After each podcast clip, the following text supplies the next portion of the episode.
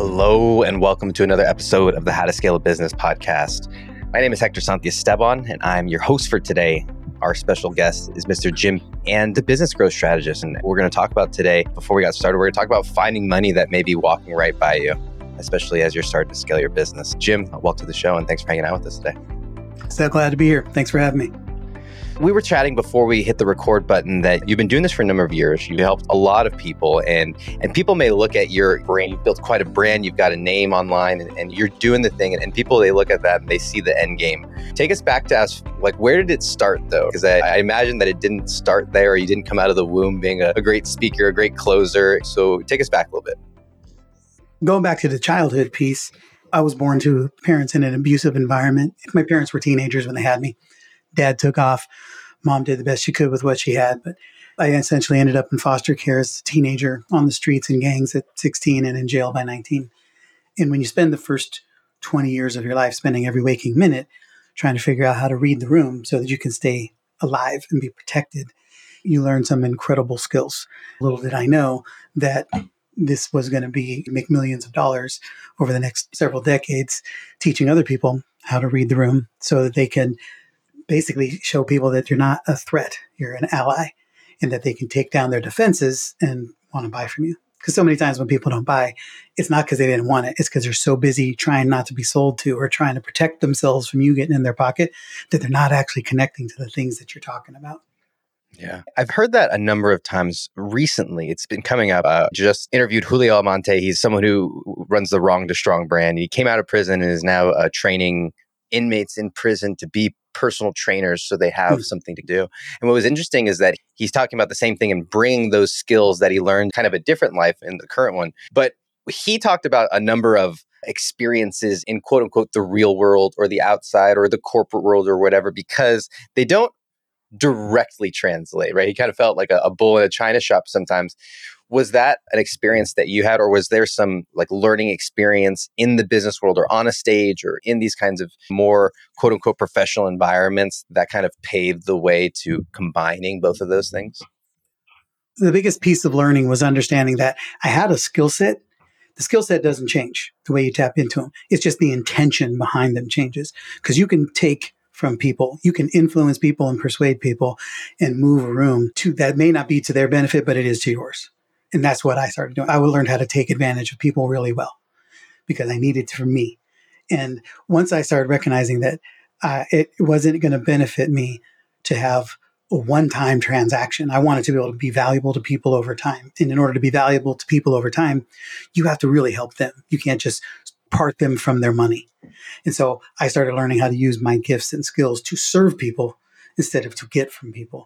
And that was really the game changing piece for me because I started recognizing that the more people I actually helped, there was no limit to what I could earn in revenue or the impact that I could make. Does it seem like the businesses that you're working with, do they have that wrong? I would imagine that most people, most business owners don't get into business looking to take advantage of people. However, I would imagine that they're still missing the mark or that this is still a blind spot that people aren't quite seeing. So what what do you see that that some of these other businesses aren't really seeing with regards to, you know, simply just trying to take advantage of people in the right way as opposed to the wrong way? It's interesting because so many times I think people at a core we operate from some kind of sense of fear we always have some sort of I, do i have enough? Am i getting enough? Am i doing enough? Or is it i'm getting do i have the validation that i need? If more people buy from me is this telling me that i'm great or needed? And it doesn't really matter what what level of that happening or you can overcome it faster when people are at a bigger levels because you have to grow more to reach it. But i see people at seven eight nine ten figure businesses that are still experiencing some of that. And one example we had a client that we were working with a well-named well-known expert in the coaching consulting world we were doing a big launch with her, and we had 55 uh, partners, of which only 12 of them produced anything. But we had manage and babysit tw- all these partners through this launch. And so I, I, told her, I said, look, you're a well known name. You're one of the go to people in this space for what you do. I said, let's try to make 25 partners on this next one. Let's really zero in on the ones that we actually want and need so that we can have a better outcome, a better, more alignment. And she agreed with everything I said. And she was doing this in her head. But then she went out and the next launch we came back with 77 partners. She and didn't like, understand you know, the assignment. She, she just couldn't help herself because she's so wired to just say yes to people who want us. We could do more with less if we have a better strategy instead of just trying to do more. But now if we have more, we're just, now our strategy is kind of out the window because we have to, our strategy goes to managing all of this instead of leading them through a, a better plan. Mm. I, I want to get into some of these strategies because I know that's really where you, that's your bread and butter is coming in, seeing kind of the pieces that are there, and then going, okay, here's how we can put these together and deploy them. But before that, I have to think about the listener who's going, well, who the hell is this Jim guy though? We had a tough environment, and yeah, sure you can sell it, but catch us up on what happened in between you creating this business where you're helping seven, eight, nine figures, and kind of the 19 year old who's trying to figure out what to do with their life my challenge in my life, I was trying to find my footing. I was trying to figure out who's Jim and where does he fit. Once I started realizing that there was other people to help besides me, then I started figuring, okay, how can I be useful? And I think too many times we get focused on what's the product I want to sell, what's the thing I want to push to people. And I just started recognizing that if I can just be a valuable player in your world, my usefulness will show up. Some places I'll have more or not. But when I'm not the person who has everything on the line, I can speak more clearly into what you do. So if it's your business, you have to find the person who has more to gain or lose than you. And you can be a resource to them. Otherwise, you're just showing up as the person trying to push your product on people. And even if it's something they absolutely need, usually your product is the least important part of the process. They need to know that there's a problem to be solved there's a journey to be acquired. There's a, a cause to be filled. There's a mission to be conquered. And you are an ally because you can see where they're going and you have a way to help them get there with less pain, less discomfort, less cost, less risk, whatever the thing is that you minimize in that process. And when you can just help, when you can just get people into that place. And here's the key I want to help you solve your problems. I just don't need the credit. And I learned that you could change people's lives. Anything is possible if you don't care who gets the credit. And that's a mm-hmm. man, that's a tough thing. That took me decades to learn that. I wish I learned that when I was 20 instead of when I was 40. Absolutely. This fear based kind of mindset I, in a founder's world. I think that's absolutely right. They're running off of this fear. And I think that can cloud their vision or clouds their perspective. And you having this outside kind of view, you're able to kind of see through it. Are there things that, like, I call them like head pounding moments that make you want to you like slam your head against the wall because you're like if you just saw this like if you just did this thing it would unlock so much like this less for more thing. It, do you see that often or is there other things like that that come up more often than not when you're working with these companies? Yeah i, I think there's a desire there's a falsehood and I, I fell prey to this many times. Felt like i had to show up as the person who knew all the things that are necessary and I just have to show up as the person who knows how to help you do what you do better. I don't have to be the world class expert, the best in the world, the only person who's ever done this. I just need to know that it's important for you to understand that I understand where you're going. I understand the problems you have, the pains you're experiencing, and the potential journey that you're embarking on so that I can help navigate it with you. And that is something that more people need than you being the best in the world at what you do. Mm. right? So if you can just set yourself down and say, I know where they're going, I care about where they're going, and I know I can help them get there. Now it's just making sure you can articulate that to the people who are going to benefit from it the most. And then do the solutions are they kind of the same where we walk people through this seven step process where we do this? Is it modular where it's like some draw from this tool belt and some people get these parts or is it totally different and it's just like it's an individual kind of case by case thing in your head how do you kind of look at those I believe it really it does depend on markets and verticals, but at the end of the day, sales is sales. We specialize in selling more services than products, but when you're selling the invisible, which is what a lot of service-based uh, opportunities are, you're selling an outcome and an experience. You're not selling you don't buy this widget, you buy an experience or you buy a destination. And so your job is to either make sure they know that you can get the destination more effectively than anybody else, or that you can navigate the journey with the fewest amount of pains and costs right? So you want to make sure that's how you're positioned and well. There is a process, like for me, what we work on with everybody is there's a high end of the game and there's a low end of the game. And no matter what you do, there's always somebody who's willing to pay you more for it if you can get them a bigger outcome. So let's say you might only have 100 people on your list. I guarantee you one of them wants more than you're offering. So why not offer it? So always be looking at what's the most expansive outcome I can deliver to somebody and what's the easiest way to get into my world so that you're always navigating from both ends. Because some people will see the value in you right away and they'll pay you the 10, 20, or $100,000 opportunity. Other people, maybe they're not convinced, but they like where you're at. They like what you're doing. So you need to have an easy front door opportunity. I'll risk a thousand dollars with you, but just not 10.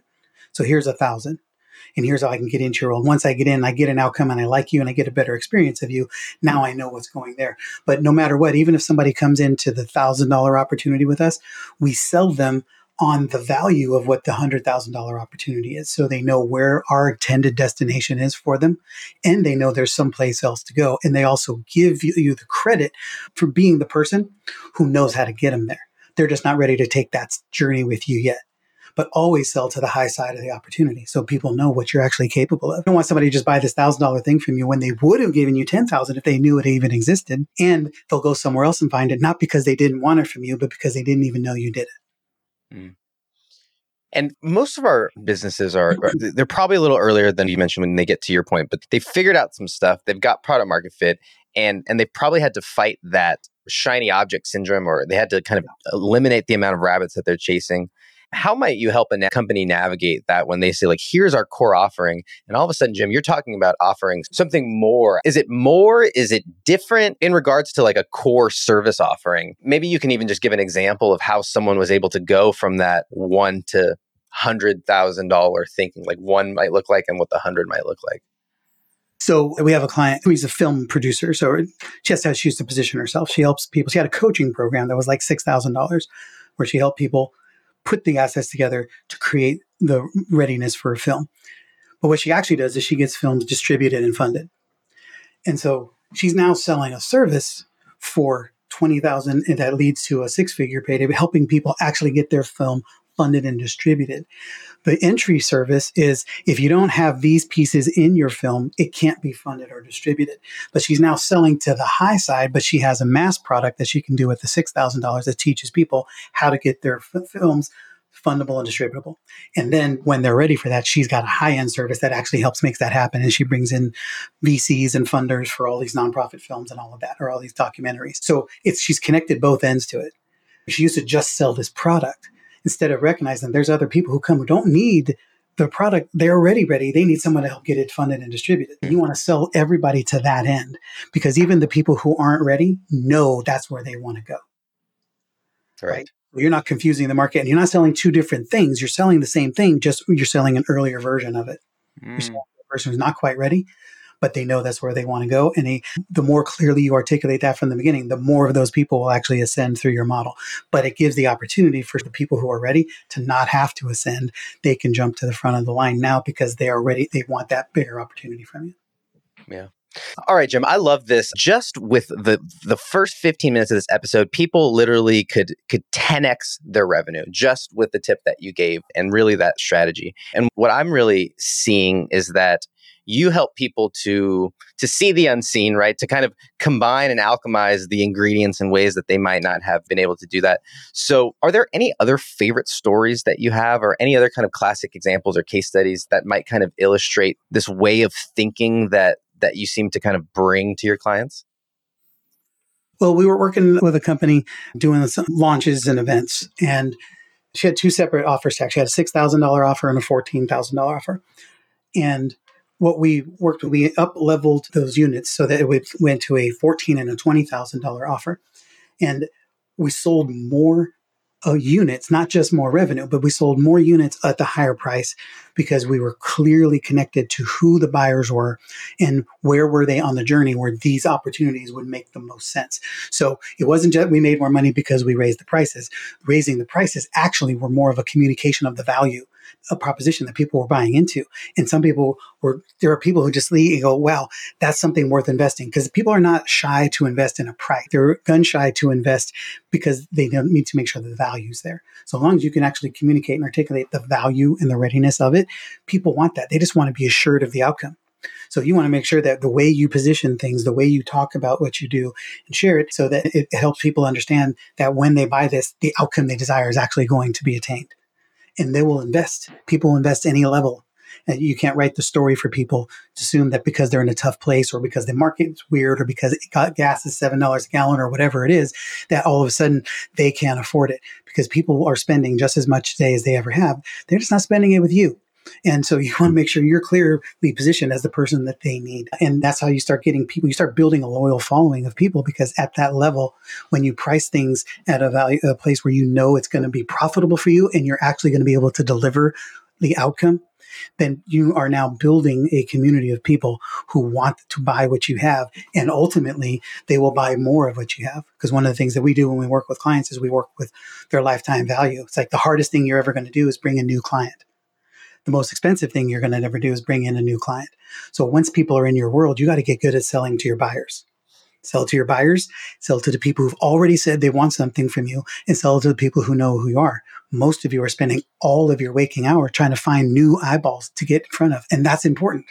But what's more important is what happened to the people who've already got eyeballs on you. And that's how you scale you start finding different in our lens we have subscribers leads and buyers. That's how we segment our list. Every one of you have subscribers leads and buyers. Subscribers are the people who haven't done anything to prove that they want to solve the problem. They've demonstrated interest. And you're busy making offers to those people you're going to lose. You need to show those people that you understand why they're here and what's the next step for them to take that's low risk. A lead is somebody who's consumed and downloaded things, watched videos, shown up for trainings. They just haven't purchased yet a buyer is a buyer, whether they've spent a dollar or a hundred thousand dollars, they're a buyer. And there's a massive difference with somebody who spent one dollar than besides somebody who spent zero dollars because they've already said, I'm willing to go into my pocket to find out more. And that's a person who's got more of a vested interest in actually solving the problem. You need to treat all those people differently. What does that look like? Is that kind of just market segmentation, follow ups for someone who's they've got lots of hats? And so they're running fulfillment and they're HR and their CFO how do they chunk that? Or how, what might be an easy way to go okay can we treat these people to kind of move them through the system? From a leverage standpoint you want to get the greatest amount of outcome from the input that you're putting in and that's always going to start with your buyers. Those are the people who've spent money. You always need to serve them greatly because if if you do this well you can turn people who are in your world for 90 days into being in your world for a year our average retention rate is, is 3.2 years. And people stay with us for a long time and pay us a lot of money over that time. But we consistently focus on what are the problems that they're going to be continually needing to solve. A consumptive problem, which means you can consume it all the time, or they solve something that every time you do, it's an evolved journey. So if you solve this problem, it creates a new problem. Every solution brings a new problem. And if you're smart about this and you're investing time into building that, they've already got trust with you so they've already said, look, Hector knows how to solve my problem. He's proven it. I like him. I trust him. Spent time with him. What else can he do for me? Or they're going to go find some, either way, they have to solve that next problem. So if you don't stage yourself or your partner network as the solutions for those, then there will go someplace else. And the worst thing you can do is let people go. It's like let them stay in your world, even if you bring partners to solve it. I don't produce podcasts. I have a few other production podcast partners, but I would much rather bring you in to solve that problem for my for my network while they're in my world versus me letting them just go randomly go find whoever they want. Like what would be the benefit to that?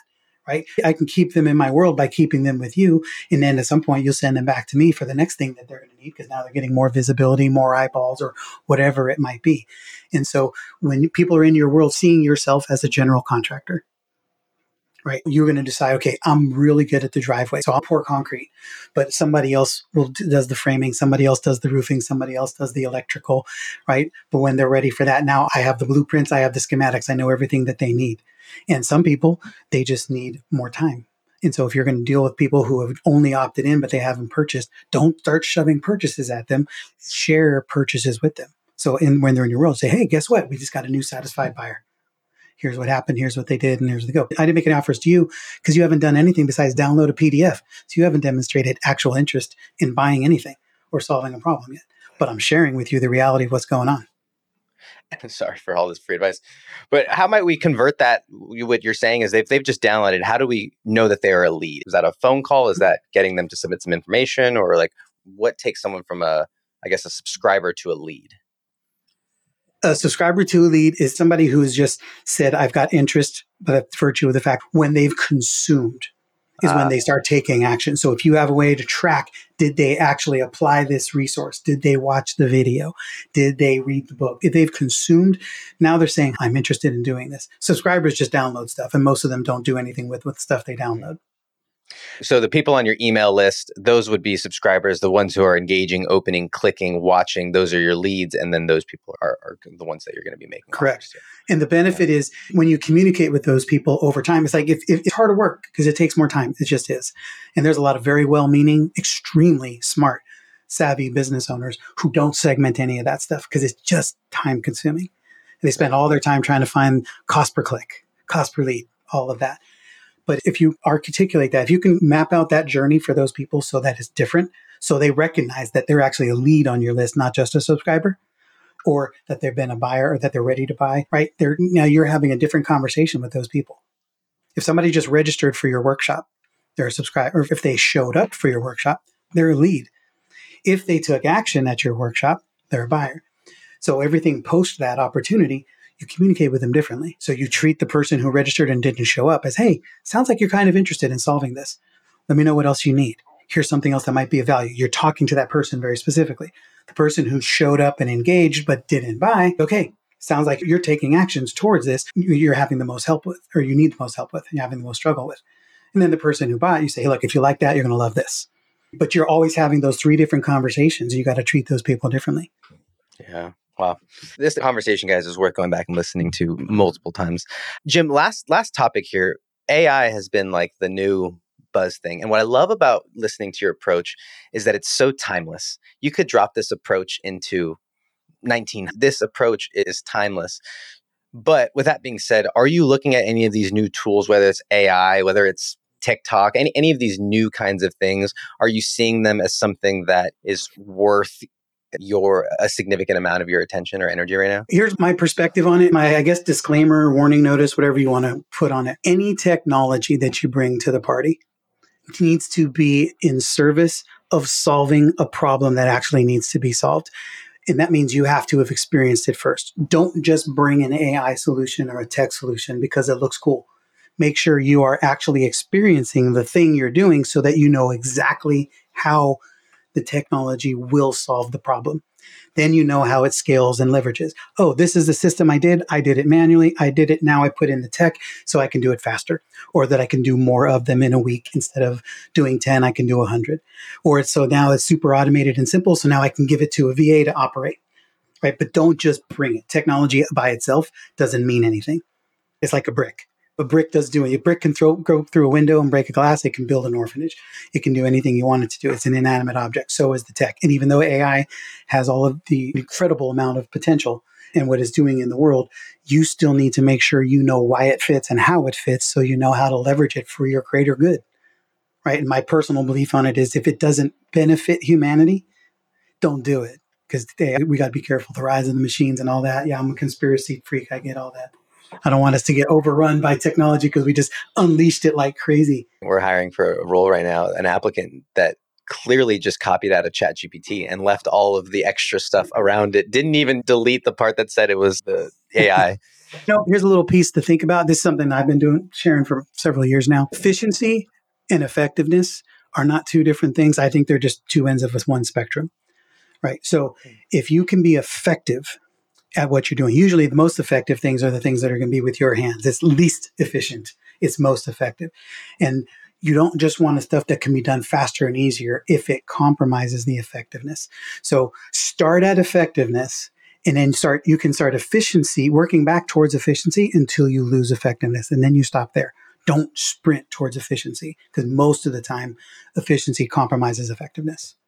Absolutely. Jim, this is a fascinating conversation, and we're just about time. So I, I want to respect yours because I know you've got a lot going on. If people want to go deeper in your world, though, uh, get connected with you, where's the best place to do that? Just go to jimp360.com. It's my personal website. When you get there, there's a video. There's always something there promoting what we're doing. But if you go to the main screen, there's just a contact button. Click on that contact button, and the first button on top of it says shoot a text. Send me a text message say you heard me here on the How to Scale podcast, and let me know what you're doing. I'm happy to send you a resource and find out what you're doing and what we can do to help you scale.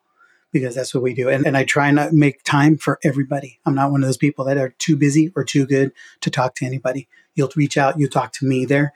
And then from there, we can send you wherever you need. But I want to know what's going on and how we can help because we're consistently looking at how do we scale? How do we navigate the landscape? And the more people that we talk to, the more ways we know how to help and the more information and data we can gather. So we just want to be a resource to you on your journey.